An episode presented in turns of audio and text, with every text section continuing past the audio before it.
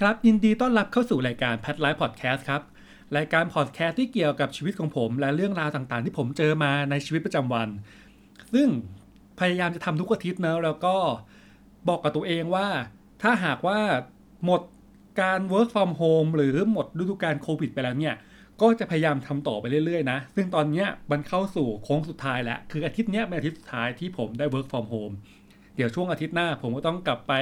ขึ้นรถเมล์ต่อรถไฟฟ้า แล้วก็ไปทำงานที่ออฟฟิศเป็นเรื่องปกติละ ทีเนี้ยมันมีเรื่องหนึ่งที่เกี่ยวกับ work from home โดยตรง และผมรู้สึกว่าเฮ้ยผมควรจะพูดเรื่องนี้เหมือนกัน เพราะว่าถ้าผมไม่ได้ work from home ผมจะไม่ได้ทำสิ่งนี้เลย ซึ่งคือการทำอาหารที่บ้านครับ ใช่คือเราต้องบอกก่อนว่าปกติแล้วอะเวลาเราไปทำงานอะเราจะออกจากบ้านช่วงสายๆแล้วก็ไปกินข้าวตอนกลางวันที่ออฟฟิศเลย แล้วตอนเย็นน่ะถ้าไม่กินอะไรที่ออฟฟิศก่อนออกมา เราก็จะแวะหาอะไรกินก่อนที่จะเข้าบ้าน เท่ากับว่า 5 วันตั้งแต่วันจันทร์ถึงวันศุกร์เราแทบไม่เคยได้กินอาหารที่บ้านเลยครับ คือจานชามช้อนซ่อมที่ถูกวางเอาไว้อะมันก็คือถูกวางเอาไว้ในครัวอย่างนั้น ไม่มีใครไปจับไปสัมผัสมัน ทุกเสาร์อาทิตย์อาจจะต้องมานั่งล้าง เพราะว่ามันเต็มไปด้วยฝุ่นที่เกาะ แต่ว่าไม่มีคราบอาหารอะไรไปอยู่บนนั้นอะไรเงี้ยซึ่งพอได้ work from home อะ สิ่งที่มันตามมาจริง ๆ ก็คือเรามีเวลาอยู่กับตัวเอง แล้วเรามีเวลาที่จะคิดถึงการทำอาหาร เพราะว่าเรามองเห็นห้องครัวอยู่ตลอดใช่ไหมตื่นเช้าขึ้นมาอ้าวเรามองเห็นห้องครัวอยู่ข้างล่าง เรารู้แล้วว่า เออเดี๋ยวเราต้องทำอะไรกิน เพราะเราจะไม่ได้ออกไปข้างนอก แล้วก็เจอร้านอาหารแล้วทำให้เราอะต้องมีการคิดวางแผนล่วงหน้าว่าเฮ้ยแต่ละวันเราจะกินอะไร เราจะทำอะไรกิน เราสามารถสั่งอะไรมากินได้บ้าง ซึ่ง การสั่งอาหารมากินมันก็เป็นเรื่องที่สะดวกสบายแหละครับ แล้วก็หลาย ๆ คนผมว่าก็น่าจะเริ่มสตาร์ทการสั่งอาหารมากินที่บ้านจากช่วงนี้เหมือนกันเนอะแต่ของผมอะด้วยความที่ออกไปกินนอกบ้านบ่อย แล้วเราก็รู้สึกว่าเอ้ยจริง ๆ แล้วที่บ้านเราก็มีทุกอย่างพร้อม มีเตาแก๊ส มีจานชามกระทะหม้อต่างๆ มากมาย พร้อมที่จะทำอาหารมื้อใหญ่ ๆ ได้ แล้วครัวเป็นครัวไทยครับใช้เตาแก๊สไม่ได้ใช้เตาไฟฟ้าด้วย ยิ่งทำให้การทำอาหารมันง่ายขึ้นมันสะดวกขึ้นด้วยซ้ำทีเนี้ยเราก็เลยเริ่มวางแผนในการที่จะทำอาหารกิน ซึ่งช่วงแรกๆก็ทำบ่อยๆ คือแทบจะแบบทุกวันด้วยซ้ำในการทำอาหารคือแบบไม่มีการทำมาม่านะ คือทำอาหารจริงจังเลยทำสปาเกตตี้ทำสเต็กทำผัดหมี่หรืออะไรก็แล้วแต่คือทำแบบจริงจังมากๆ พอไปสักพักก็เริ่มรู้สึกว่า เออเราก็ควรจะวางแผนกับมันประมาณนึงนะ เราไม่จำเป็นต้องทำอาหารจานใหญ่หรือจานหนักตลอด ก็เริ่มแบ่งเป็นว่า เอ้ย เราก็มีอาหารที่กินง่าย ๆ ตอนเช้า เช่นตอนเช้าผมก็จะวางแผนเลยว่า เออเราเราทำง่ายๆ เราทำอเมริกันเบรกฟาสต์ไปเลย ขนมปังชีสอาจจะมีแฮมบ้าง หรือเบคอนบ้าง หรือไส้กรอกบ้าง ถ้าหากว่าได้ไปเดินแมคโคร หรือว่าเดิน ฟู้ดวิลล่าแล้วเจออะไรที่น่าสนใจแล้วเราอยากกินในช่วงเวลานั้นอะไรเงี้ยก็ซื้อมาเก็บเอาไว้ แล้วก็มาทำกินตอนเช้า เพราะว่าสิ่งที่พูดมาทั้งหมดอะมันเป็นอาหารที่กึ่งแปรรูปมาประมาณหนึ่งแล้ว แล้วมันก็สามารถทำแป๊บเดียวแล้วก็กินได้เลย ขนมปังเราซื้อมาจากเซเว่นแถวบ้านก็อยู่ได้ห้าหกวัน ก็คือจะซื้อแผ่นปกติ แล้วก็เป็นโลแบบว่าครึ่งโลไม่ได้ใหญ่มากเนอะมันก็จะอยู่ได้ประมาณสามวันสี่วัน ถ้าหลักเรากินวันละสามแผ่น พร้อมกับชีสอะไรอย่างเงี้ยเออแล้วก็อีกอันหนึ่งที่ทำทุกวันก็คือไข่คนเราจะไม่ทำไข่ดาวเพราะเรารู้สึกว่าเราอะขี้เกียจทำไข่ดาว เราขี้เกียจตั้งกระทะแบบจริงจังมากอะไรเงี้ย แต่ว่าก็จริง ๆทำไข่คนก็ตั้งกระทะจริงจังเหมือนกันนะแค่ว่ามันไม่จำเป็นต้องใช้น้ำมัน มันใช้เนยแล้วก็นมเป็นหลักในการช่วยที่จะทำแล้วก็คนคนคนคนมันมันเร็วกว่า แล้วมันก็ค่อนข้าง flexible กว่าสำหรับเรา ในเรื่องของคนที่ขี้เกียจล้างจานล้างกระทะอะไรขนาดนั้น ซึ่งเอาจริงๆอะไม่ว่าผมจะทำไข่ดาวหรือไข่อะไรก็แล้วแต่ มาล้างกระทะทุกเดิมครับ คือผมแค่เป็นข้ออ้างเฉยๆว่าผมอยากทำไข่คนมากกว่าไข่ดาวอะไรเงี้ยซึ่งเราก็จะเห็นแล้วว่า เอ้ย เออ มัน มันก็มีสารอาหารครบถ้วน มันก็มีขนมปัง ซึ่งเป็นคาร์โบไฮเดรต มันก็มีพวกเนื้อนมไข่ที่เป็นโปรตีน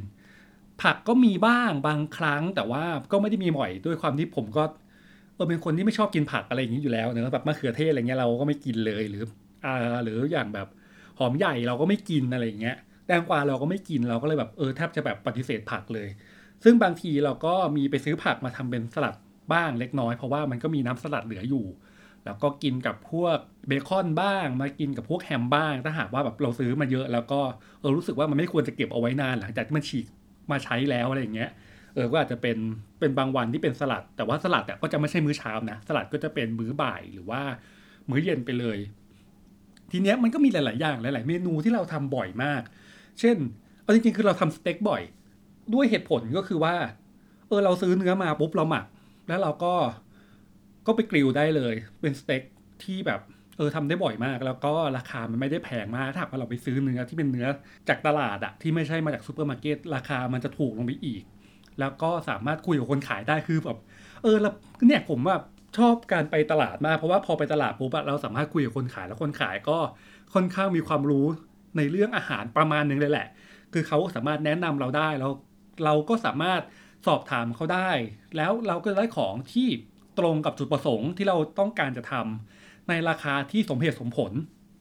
ซึ่งอันนี้ถือว่าเป็นเรื่องที่ดีในการไปเดินตลาดเนอะส่วนอีกอันหนึ่งที่ได้มาบ่อยๆ แล้วก็มาทำก็คือข้าวแกงกะหรี่ หลาย ๆ คนก็น่าจะพอเดาได้แหละการทำข้าวแกงกะหรี่ครั้งหนึ่งเนี่ยมันเก็บไว้เป็นหม้อใหญ่ๆเนอะแล้วมันก็จะอยู่ได้นานมาก เออ คือพอทำแกงกะหรี่ปุ๊บครั้งหนึ่งเนี่ยเราแทบจะอยู่กับมันได้แบบสี่วันตรงที่ตอนเช้าไปมันกันเบรกฟาสต์นะแล้วก็แบบเออมื้อเย็นก็เหมาไปเป็นข้าวแกงกะหรี่เลยแบบสี่วันห้าวันอะไรเงี้ยอยู่กันมันยาวๆ ซึ่งข้าวแกงกะหรี่เราก็มีตั้งแต่แบบข้าวแกงกะหรี่ธรรมดาใส่หมู ข้าวแกงกะหรี่เป็นแบบเนื้อบ้าง ข้าวแกงกะหรี่บางวันก็ใส่ชีส บางวันก็เออไปเจอนัดเก็ตราคาถูกพอเล็ก ๆ มาอะไรเงี้ยลดราคาหนึ่งแถมหนึ่งจากท็อปก็ซื้อมาแล้วก็มาทอดนัดเก็ตแบบอ่าเป็นข้าวแกงกะหรี่ มีข้าว มีแกงกะหรี่แล้วก็มีนัดเก็ตทอดโปะอยู่ข้างบน มันมันก็สร้างความหลากหลายได้ ประมาณนึงเลยแหละอย่างหนึ่งที่ทำบ่อย แล้วก็จริงๆมันทำง่าย เพราะว่าอาศัยความขี้เกียจของมันแล้วความสำเร็จรูปของมันประมาณนึงนะ ไม่ใช่ทำง่ายเพราะว่ามันทำง่ายมัน ใช้สูตรอะไรใดๆแล้วมันทำง่ายไม่ใช่ คือผมอาศัยความสำเร็จรูป ก็คือการทำสปาเกตตี้สปาเกตตี้เนี่ย ฟังดูเหมือนจะยากแต่จริง ๆ แล้วว่ามันไม่ได้ยากนะ ถ้าหากว่าเราจะลองทำนอกเหนือจากของสำเร็จรูป แต่ว่าที่ผมทำบ่อยๆเพราะว่าเราซื้อเส้นสปาเกตตี้มาเราลวกเส้นเสร็จปุ๊บเราก็ไปซื้อพวกซอสสำเร็จรูป แล้วเราก็มาอุ่นใส่กับเนื้อต่างๆ ที่เรามีไม่ว่าจะเป็นหมูสับเนื้อสับเนื้อชิ้นหรืออะไรก็แล้วแต่ที่เราซื้อมา แล้วก็จัดการผสมมันไปเลย เราก็ได้สปาเกตตี้หลากหลายมาก ทั้งสปาเกตตี้ซอสมะเขือเทศ ต้นตำรับสปาเกตตี้เพสโต้ซอสสปาเกตตี้แบบคาโบนาร่าซึ่งคาโบนาร่าบางทีเราทำเองนะแบบเป็นคาโบนาร่าสดที่ไม่ได้ใส่ตัวครีมชีสอย่างเงี้ยหรือแบบตัวสปาเกตตี้ที่เป็นครีมชีสซึ่งก็จะมีขายเป็นกระป๋องกระป๋องให้เรามาเลือกเทใส่แล้วก็ cooking มันง่าย ๆ กับความร้อน ซึ่งอันนี้เป็นอยู่ในหมวดอาหารที่แบบว่าเออ เราได้ลงมือทำกับมัน จริง ๆ แล้วก็ใช้เวลากับมันมากขึ้นจริง ๆ แต่มีอาหารอีกประเภทหนึ่งที่ผมรู้สึกว่าเฮ้ยอันนี้เปิดโลกผมมาก ผมไม่เคยคิดมาก่อนว่าอาหารประเภทเนี้ยมันจะทำให้เรารู้สึกว่ามันง่ายและอร่อย ซึ่งก็คือพวกอาหารแช่แข็งทั้งหลายที่เจออยู่ในตามช่อง freeze ของซูเปอร์มาร์เก็ตอะครับ ไม่ว่าจะเป็นพวกซาลาเปา ไม่ว่าจะเป็นพวกเกี๊ยวซ่า พวกติ่มซำต่างๆ ที่ถูกแช่ในช่องฟรีซเอาไว้ แล้วก็เอามาอุ่นหรือคุกกิ้งตามรูปแบบต่างๆ คือมันทำได้ตั้งแต่ทอดทำได้ตั้งแต่นึ่ง หรือเข้าไมโครเวฟอะไรเงี้ย เฮ้ยมันอร่อยมาก หลาย ๆ ครั้งที่เราซื้อแบบฮักเก๋ามา หรือซื้อขนมจีบมาแล้วก็รู้สึกว่าเฮ้ยนี่มันดีเลยนี่มันโอเคมาก คือโอเคกว่าอาหารในเซเว่นด้วยซ้ำแต่จริง ๆ แล้วมันก็คืออาหารแช่แข็งเหมือนกันนะ เออ แล้วเราก็เลยรู้สึกว่าเฮ้ยจริง ๆ แล้วราคามันก็ไม่ได้แพงมาก